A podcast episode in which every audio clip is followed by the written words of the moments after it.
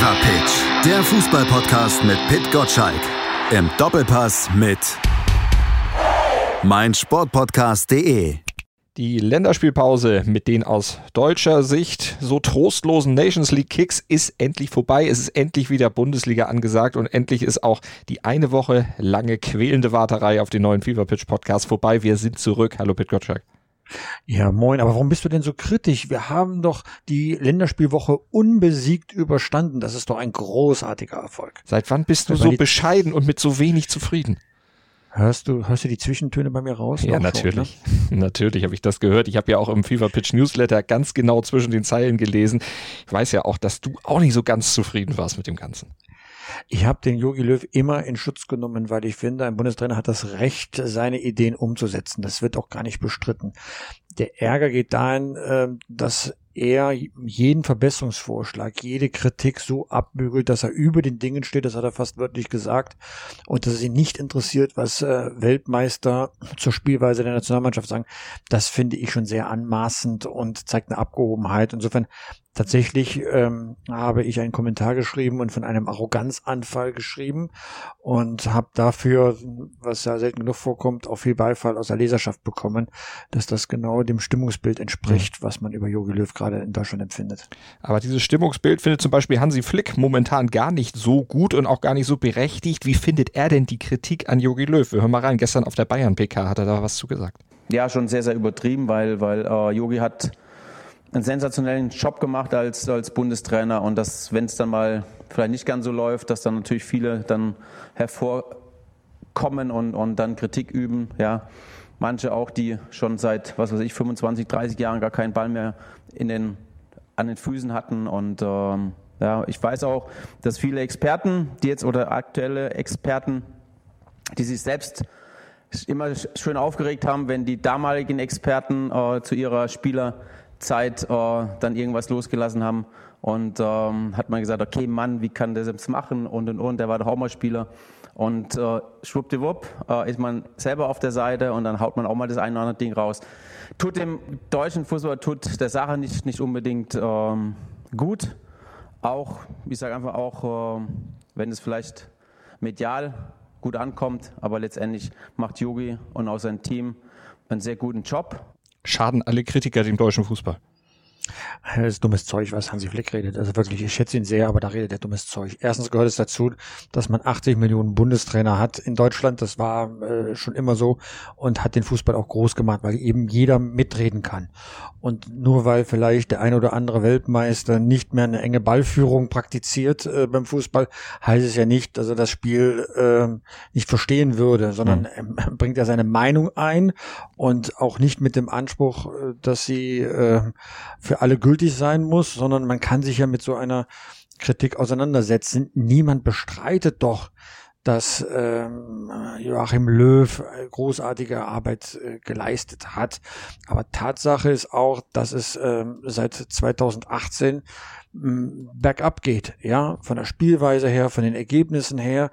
Ähm, es war ja ein Geschenk, dass er überhaupt äh, nach der WM 2018, als man historisch eine Niederlage einstecken musste und ausgeschieden ist, äh, diesen Neuanfang inszenieren durfte. Er ist großes Risiko eingegangen. Ich finde, hat er auch gut begründet. Und immer dann, wenn er das gut begründet und die Leute mitnimmt, dann ähm, versteht man vielleicht seinen Gedankengang, ja.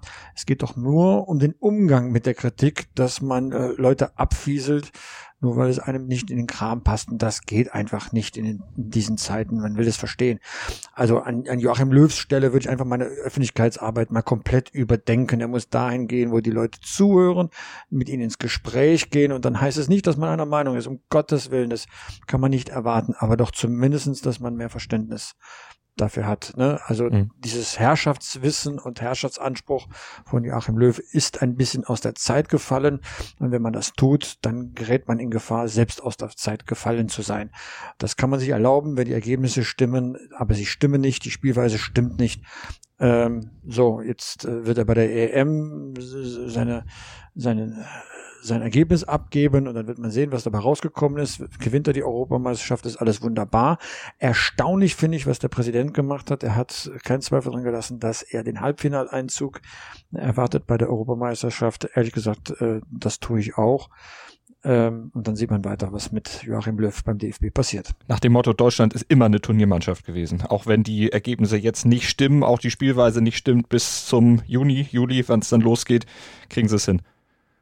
Das ist ja das, was Rainer Kallmund auch beim Doppelpass gesagt hat, äh, dass man über all die Jahre immer sich gefreut hat, dass Joachim Löw die Mannschaft ins Halbfinale geführt hat. Und einmal ist es halt richtig schief gegangen bei der WM 2018. Da hat er ganz klar Fehler begangen. Das kann man auch nicht anders äh, so sagen. Ähm, muss man ihm nachsehen. Deswegen hat er die Chance bekommen, einen Neuanfang zu machen.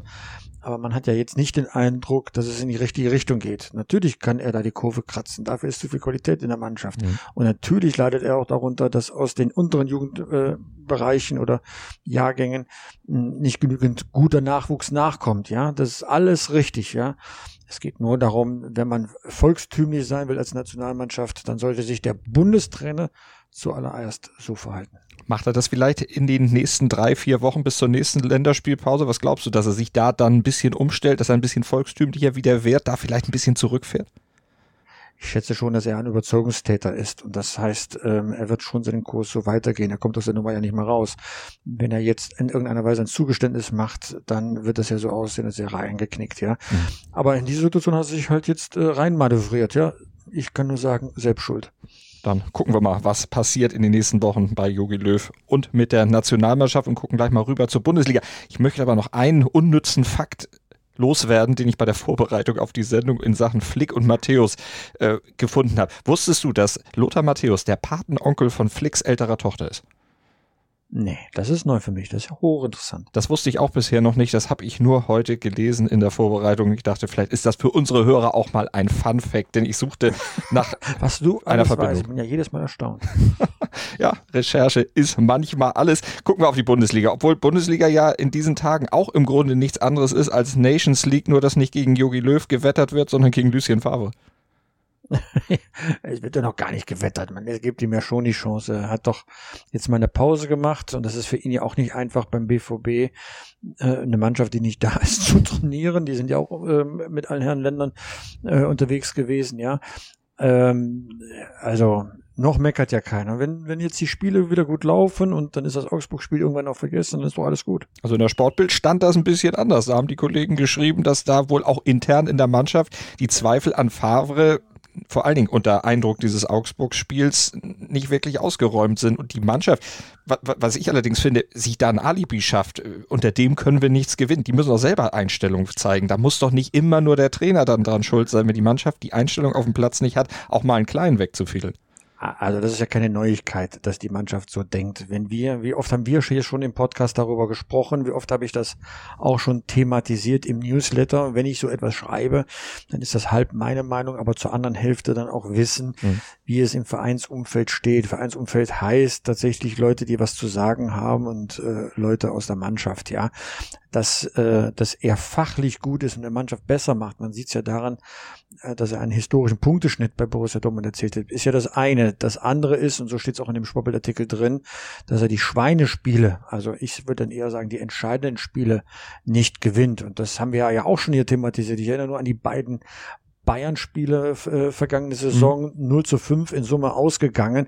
Das darf sich eine Mannschaft, die Bayernjäger sein will, nicht erlauben. Und er hat dann immer wieder in der Saison davor versucht, das Überding äh, zu machen. Rein taktisch hat Götze beispielsweise nicht als Mittelstürmer aufgestellt, sondern auf die Bank gesetzt, damit Reus auf einer ungeliebten Position äh, im Sturm spielen muss. Ja, das sind Dinge, äh, da macht er sich halt angreifbar wenn er, er meint, er sei schlauer als jeder andere, wenn manchmal Fußball ganz einfach ist. Das heißt, gewohnte Routinen abrufen im Kopf, das, was man trainiert hat, den Gegner überraschen, dass man es schneller, besser und ähm, äh, äh, so mal überraschend dann inszeniert. Aber das heißt ja nicht, dass man die eigene Mannschaft ins Chaos stürzt. Und das ist das, was Favre zu oft in den wichtigen Spielen getan hat. Da geht die Kritik hin und deswegen ist das, was da in Sportbild zu diesem Punkt steht, nochmal äh, erstens richtig, mhm. aber zweitens auch nicht neu. Jetzt geht's am Wochenende gegen die TSG Hoffenheim. Das ist eine Mannschaft, mit der Dortmund in den letzten Jahren immer Probleme hatte. Da haben sie die letzten fünf Vergleiche äh, zumindest nicht gewonnen. Ja, das ist so wie der Augsburg-Effekt. Ne? Eigentlich müsste Dortmund vom Papier her immer Augsburg schlagen und dann passiert leider das Gegenteil aus Dortmunder Sicht. Und so ist auch Hoffenheim. Man tut sich immer sehr schwer gegen diese Mannschaft, weil sie, weil sie das gewisse Etwas hat, auch äh, Dortmund zu neutralisieren. Eine sehr schlaue Mannschaft. Insofern ist das tatsächlich mal so ein Lackmustest wieder mal für Favre, ob er die Mannschaft weitergebracht hat, also seine Mannschaft weitergebracht hat. Also das eine der großen Fragen natürlich an diesem Wochenende am Bundesligaspieltag Nummer vier. Eine andere Frage geht natürlich in Richtung Schalke die müssen wir natürlich auch in Fokus nehmen. Manuel Baum jetzt nach der Länderspielpause mit dem ersten äh, Spiel, wo man ihm wirklich was ankreiden könnte, wenn es denn auch wieder schief gehen sollte. Was erwartest du denn jetzt von Schalke? Man hat sich ja in der Länderspielpause zusammengesetzt, hat offensichtlich auch einen Wertekompass erarbeitet, hat äh, Verantwortung, Mut, Respekt, Loyalität als Werte herausgearbeitet, die eigentlich für eine Mannschaft klar sein sollten, die man in Schalke aber offensichtlich bisher so noch nicht verinnerlicht hatte, dass es jetzt eben auch nochmal zu Papier gebracht werden muss. Ja, schlimm genug, dass man das tut. Ja. Aber äh, ich finde, wenn man es erkennt, dass da ein Problem liegt, äh, wofür man steht, es nochmal zu verschriftlichen. Ich habe das tatsächlich auch mal bei einer Jugendmannschaft im NLZ erlebt. Da hat der Trainer das mit E-Jugendlichen gemacht. Also auf dem Niveau bewegt man sich offenbar gerade bei Schalke, dass man die Dinge nochmal verschriftlichen muss, damit sie sich im Kopf äh, festsetzen. Ja, alles geeignete Maßnahmen. Ob die wirklich Erfolg haben, wird man ja sehen. Am Sonntagabend um 18 Uhr wird's gegen Union angepfiffen. Ähm, vieles, ähm, sag mal, deutet darauf hin, gegen wen will man gewinnen, wenn nicht gegen Union mhm. Berlin, die ja schon äh, vom Marktwert her eigentlich unterlegen sind, aber brandgefährlich, weil die sich erstens wirklich gut verstärkt haben, sowohl mit Karius im Tor als auch mit Kruse im Sturm. die machen halt bei Union einiges richtig, was Schalke falsch macht. Insofern ist das ein, sehr, sehr heikles Spiel. Aber wenn Schalke einigermaßen die Situation, äh, diese, die Saison in die richtige Richtung lenken will, dann in so einem Spiel.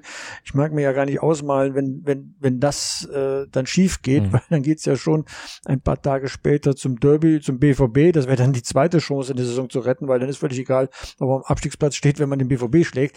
Aber eine Saison gestaltet man so natürlich äh, nicht auf Dauer. Nein, die zwei Heimspiele jetzt gegen Union und am äh, 30. Oktober gegen den VfB Stuttgart, gegen den Aufsteiger. Da müssen sechs Punkte her. Alles unter sechs Punkten ist einfach eine Peinlichkeit und eine Fortsetzung dessen, was man eigentlich vermeiden wollte. Manuel Baum muss jetzt auch dann zeigen, dass er die richtige Wahl ist. Keine Kritik am Trainer, um Gottes Willen. Er kann ja nichts dafür, wie die Situation ist.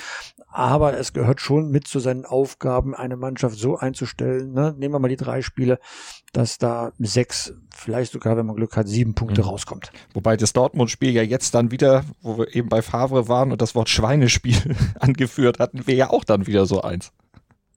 Ja, also ähm, wir wollen jetzt nicht zu sehr zu tief in die Glaskugel schauen, was da alles passieren kann. Bleiben wir erstmal bei dem Spieltag. Also da ist schon schon einiges los. Ich bin zum Beispiel ganz gespannt, wie die Bayern-Spieler ja. äh, beim Aufsteiger Arminia Bielefeld abschneiden. Ne? Ist eigentlich auch eine klare Sache, aber mit den Länderspielen äh, war schon war schon anstrengend. Einen kleinen Abstecher nach Kiew gemacht.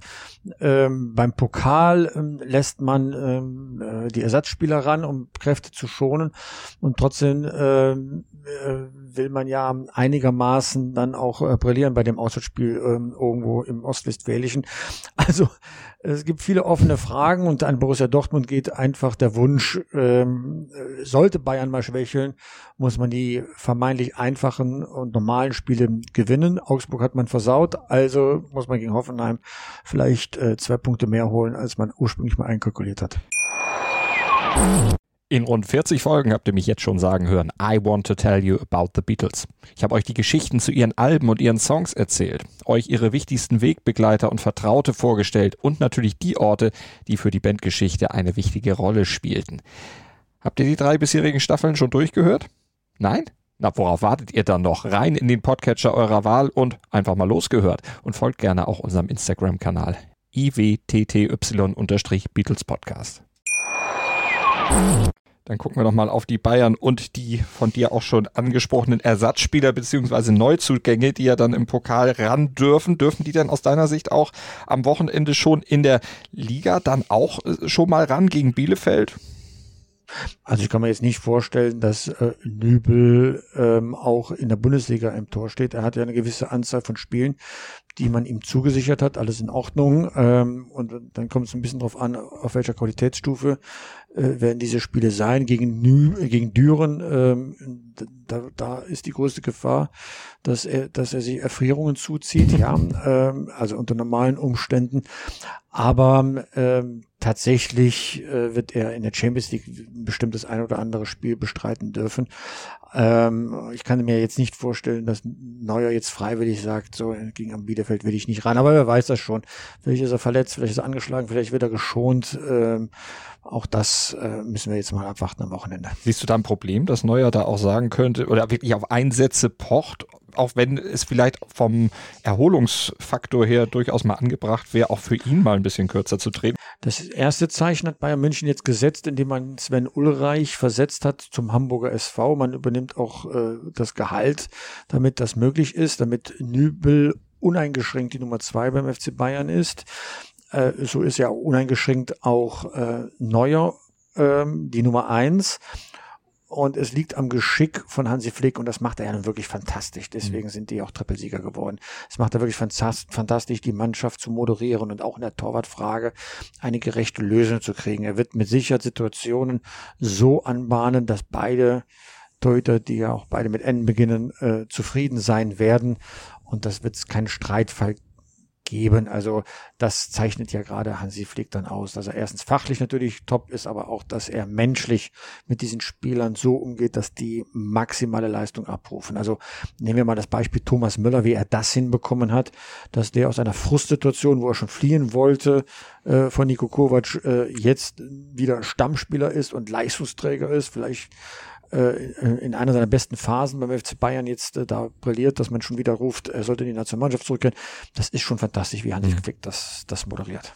Und jetzt hat er noch ein paar neue Spieler, die er dann auch moderieren muss. Wie ist er selber denn zufrieden mit den Transfers, die Hassan Salihamidzic ihm da dann besorgt hat? Ich bin happy und äh, deswegen alles andere ist Vergangenheit und äh, hat nichts auch für ihre Ohren zu tun das, was er meint mit der Vergangenheit, ist eine Frage gewesen, die er auf der Pressekonferenz gestellt gekriegt hat, ob es denn Reibereien gab, weil er sich ja auch den ein oder anderen, vielleicht noch besseren anderen Spieler vorgestellt hätte. Da wollte er natürlich nichts drüber sprechen. Da kann man jetzt viel spekulieren. Wie würdest du denn die Neuzugangssituation bei Bayern einordnen angesichts der Bedingungen Corona-Bedingungen und angesichts des vorhandenen und verfügbaren Kapitals gute Sachen, die da gemacht wurden? So, so ein, ein Meistertrainer hat doch, hat doch bei seinen Spielerwünschen zwei Kriterien. Das eine ist, er will die erfolgreiche Mannschaft noch besser machen, weil die Konkurrenz aufholen wird. Der zweite Kriterium ist, die Mannschaft breiter im Kader zur Verfügung zu haben, damit er mehr Flexibilität hat, mehr Ruhephasen oder auch Konkurrenzsituation. Dieses zweite Kriterium ist, glaube ich, ist gut erfüllt. Ja, also Herr Kuhmann wird jetzt schon wissen, dass Herr Costa auf seiner Position durchaus gute Leistung bringen kann und dass er sich besser nicht verletzt und besser äh, auch im Training äh, Leistung zeigt. Also das ist schon äh, in der Breite ganz gut. Nur bei den Spielern, die man geholt hat, ist jetzt sich jetzt kein, wo man sagt, oh, der bringt eine neue Qualität ins Spiel hinein. Eher hat man ja eine Qualität verloren, ist nicht mein Lieblingsspieler, aber hat die Qualität von Thiago verloren, der Strippen zieht, der Mitspieler einsetzt und äh, das kann auch Kimmich bis zu einem gewissen Grad. Aber diese besondere Qualität hat man nicht geholt. Das muss man mhm. ja einfach mal so bescheinigen. Und ich äh, kann mir sehr gut vorstellen, dass Hansi Flick das gerne gehabt hätte, dass er eine Waffe mehr hat. Er hat jetzt mehr Waffen, aber eine bessere Waffe noch einfügen kann in sein Spiel. Und das hat er nicht bekommen. Das heißt, Bayern München ist immer noch, ähm, sag mal, weit über Bundesligaschnitt und äh, es spricht alles dafür, dass die Bayern auch die neunte Meisterschaft gewinnen werden. Aber international hat jetzt diese besondere Waffe Thiago eben der FC Liverpool bekommen und, ähm, und Bayern München hat diese Waffe verloren. So, wo ist jetzt der Ersatzmann, der das Besondere in das Bayern-Spiel reinbringen kann? Da bin ich gespannt, ähm, ähm, ob Hansi Flick das Beste daraus macht und das wird er, aber ob es dann reicht, auch das Beste zu erreichen. Mhm. Einer, der das könnte vielleicht in absehbarer Zeit, Marc Rocker vielleicht, das wurde dann auf der Pressekonferenz auch nochmal gefragt, wie Hansi Flick den bisher sieht und wie er ihn vor allen Dingen auch einzusetzen gedenkt. Er ist ein Spieler, der eine gute eine gute Balance bringen kann ins Spiel, der, der Ballsicherheit äh, im Spiel äh, bringen kann. Und ähm, von daher erwarte ich von mir, von ihm natürlich, dass er dass er da anknüpft. Ja, er wird ein bisschen brauchen, um einfach auch unsere Idee vom Fußball zu spielen auch zu verinnerlichen. Es ist so, das ist ein bisschen was anderes, wie, wie, wie er bis jetzt gespielt hat, aber die Zeit wird er bekommen und wird hoffentlich dann immer wieder mal für den einen oder andere dann einspringen können und äh, dann, wenn er die Minuten auf dem Platz steht, einfach auch seine Leistung äh, abrufen kann. Also der wird Zeit kriegen, sich rein zu arbeiten, auch in das Bayern-Umfeld. Sind ja, du hast es ja schon gesagt, andere Last-Minute-Neuzugänge als zum Beispiel in der Vergangenheit schon mal Robben oder auch Xabi Alonso, die ja dann auch sofort Auswirkungen auf das Spiel hatten, auch sofort dann zu Leistungsträgern wurden. Also richtig euphorisch klang er wirklich nicht. Also das klang alles danach, dass er ein Ergänzungsspieler äh, ist, den er da geholt hat. Und das äh, bestätigt ja das, was ich eben ausgeführt habe. Das sind gute Ergänzungen, es sind keine sehr guten Verstärkungen. Mhm. Das trifft im Grunde auch auf das zu, was Bruno Labbadia über seine Neuzugänge bei Hertha BSC sagt. Da ist er auch zwar zufrieden mit dem, was gekommen ist, sagt aber auch, da brauchen wir Zeit, um das Ganze dann auch zusammenzufügen. Jetzt sagt aber Lars Windhorst, der Investor, durch seinen Aufsichtsrat Jens Lehmann, man müsse nach Europa und zwar quasi in dieser Saison schon. Naja, ein Trainer wird immer das äh, sagen, was Bruno gemacht hat. Ähm, ich, ich, brauche Zeit. Es gibt ja kein Trainer sagt, ah, ich brauche diese Zeit nicht. Ne? Nein, das wird ja jeder Trainer sagen, zumal die Ergebnisse jetzt sehr wackelig waren in letzter Zeit. Ja, und so ein Investor oder jemand, der im Verein was zu sagen hat, das kann ja auch der Manager sein, der stellt schon Ansprüche und äh, lässt auch keinen Zweifel daran, was die Erwartungshaltung ist bei Bruno Labbadia. Man ist natürlich sehr happy, dass Bruno äh, gute Arbeit äh, bei Hertha leistet, hat sie ja auch rausgeholt aus dem Tabellenkeller vorige Saison. Aber das heißt ja umgekehrt nicht, dass da äh, keine Ansprüche wären. Die Ansprüche sind da und das hat man äh, Bruno deutlich gemacht damit er da auch nicht in eine Komfortzone verfällt. Da seid alle dankbar, dass ich hier bin. Nee, nee, der muss auch schon liefern, sonst mhm. äh, wird's halt ungemütlich in, äh, im, im Olympiastadion. Aber laut Jens Lehmann muss er quasi sofort liefern und laut Präsident Gegenbauer eher mittelfristig. Geht das zusammen? Natürlich geht es nicht zusammen. Aber wie gesagt, Lehmann ist der verlängerte Arm des Investors, den hat er ja geholt, äh, den Linsen Lehmann, damit er ihn berät ins Fußballfragen. Er selbst hat ja nur einen überschaubaren, überschaubares Wissen äh, über Fußball. Und der Präsident Gegenbauer ist quasi wie so ein, wie so ein Moderator dazwischen, zwischen Trainer und, und Investor, damit das jetzt nicht so eskaliert. Ne? Also Finde ich sehr schlau, so die Aufstellung, aber machen wir uns nichts vor. Äh, wenn ich, wenn ich irgendwo in eine Aktie investieren würde, dann äh, sage ich auch nicht, oh, das hat jetzt mal 20 Jahre oder 15 Jahre, 10 Jahre Zeit, sondern am liebsten hätte ich schon nächstes Jahr die Rendite. Und mhm. die Rendite heißt eben im Europapokal spielen. Und das ist zum Ausdruck gekommen. Und da kann der Trainer jetzt noch so sehr erklären, dass man Zeit braucht. Äh, er wird liefern müssen ist ja auch nicht gerade wenig in die Mannschaft gesteckt worden und nicht wenig in der Kriegskasse. Glaubst du denn, dass es sinnvoll investiert ist? Wie würdest du die Lage bei Hertha dann einschätzen und die Aussichten? Also die personalen Veränderungen sind doch, sind doch ganz gut gelungen. Also äh, ich wüsste jetzt nicht, warum man nicht im ersten Drittel der Tabelle dabei ist. So, erstes Drittel heißt, äh, man kommt tatsächlich vom Platz 6 aufwärts dann an. So Europa League traue ich Hertha BSC schon zu. Ja. Und das ist ja auch das Ziel, was eben ausgegeben wurde durch Jens Lehmann kolportiert. Jetzt geht's am Wochenende zu Hause gegen den VfB Stuttgart, gegen den Aufsteiger. Also das sollten drei Punkte sein. Ja, VfB Stuttgart ist echt eine gefährliche Mannschaft geworden. Ich habe die ja gesehen, dass sie in der Zweitliga spielten. 2 zu 6, glaube ich, war es beim Hamburger SV. Viele Fehler drin, wie man halt so in der Zweitliga spielt. Viel Talent, aber auch viele Ausschläge nach unten. Und dann habe ich sie jetzt in den ersten Bundesligaspielen gesehen und so giftig, so aggressiv, so viel Pressing, so viel Sturm und Drang nicht aus der Ruhe zu bringen äh, in Mainz, äh, als es darum ging, äh, einen Rückstand aufzuholen. Mhm. Toll tolle Mannschaft. Ich kann mir vorstellen, dass es für Hertha BSC sehr ungemütlich wird. Mit Routine allein und Cleverness wird man die nicht auf Distanz halten können. Äh, Hertha äh, wird dann bisschen die angeborene Arroganz ablegen müssen in solchen Spielen. Ist ja nun Aufsteiger und so, äh, um dagegen zu halten. Also äh, ich finde das ein hochinteressantes Spiel ähm, weil es auch ein bisschen entscheidet darüber, ob der VfB Stuttgart jetzt äh, Rest der Saison im Tabellenkeller bleibt oder ob man dann doch vielleicht das Zeug hat, und das traue ich der Mannschaft zu, im, im Mittelfeld sich zu konsolidieren im ersten Bundesjahr, ja, nach dem Aufstieg, ja. Ähm, also das finde ich schon ein spannendes Spiel.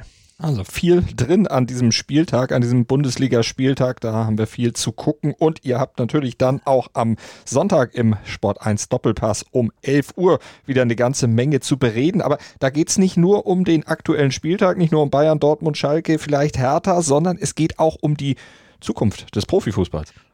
Ja, wir haben da, glaube ich, wirklich diesmal wirklich Schwergewichte in der Runde sitzen. Da ist einmal Jörg Schmatke, äh, Geschäftsführer beim VW Wolfsburg, der ja einerseits erklären muss, warum man die äh, äh, Europa League Qualifikation äh, verhunzt hat und jetzt muss er in der Bundesliga liefern. Er hat an, am Samstagabend das späte Spiel um 20.30 Uhr in München-Gladbach. Ganz schwieriges Ding. Und das wird er natürlich erklären. Und so wie ich Jörg Schmatke kenne, wird er auch über den Tag hinaus sich Gedanken machen, wie es mit Fußball vorbeigeht. Und da wird Jim Özdemir sitzen, der Grünen-Politiker. Jetzt fragt man sich, warum ist, warum ist ein Grünen-Politiker im Doppelpass? Ja, aus einem einfachen Grund.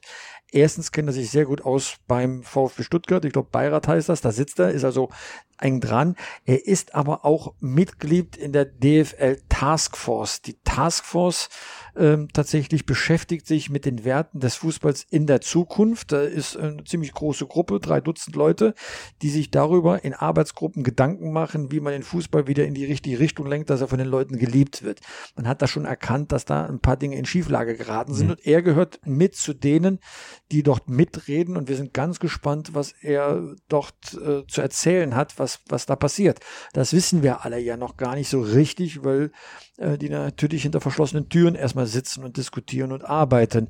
Äh, und deswegen sitzt er im Doppelpass. Und äh, Jim Özdemir äh, kann sich gut ausdrücken, dass man ihn auch versteht. Ähm, und dass er Fußball liebt, weiß man auch. Insofern ähm, erhoffen wir schon sehr viel ähm, Information ähm, von ihm, wie es mit dem VfB Stuttgart im Besonderen, aber auch mit dem deutschen Fußball im Allgemeinen weitergehen sollte. Also eine zukunftsweisende Sendung am Sonntag im Doppelpass 11 Uhr. Da schaltet ihr auf jeden Fall ein. Am Montag, da gibt's dann natürlich auch wieder den Fever Pitch Newsletter. Montags bis Freitags, Werktags 6.10 Uhr in euer E-Mail-Postfach, wenn ihr ihn denn abonniert unter newsletter.pitgottschalk.de. Und nächsten Donnerstag sind wir dann wieder dran mit dem Fever Pitch Podcast. Und da schaltet ihr natürlich auch wieder ein, beziehungsweise ihr abonniert ihn einfach mit dem Podcatcher eurer Wahl. Dann habt ihr ihn immer griffbereit, sobald eine neue Folge online geht. Dabei natürlich viel Spaß, am Wochenende viel Spaß beim Fußball gucken. Und Pitt, das wünsche ich dir auch. Dankeschön. War wieder mal ein Vergnügen, mit dir zu reden.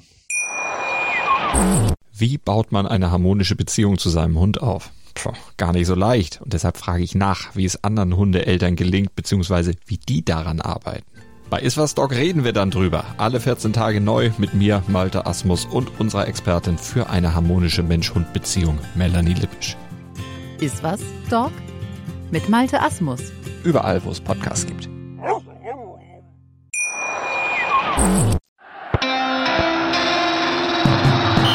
Fever Pitch, der Fußballpodcast mit Pit Gottschalk.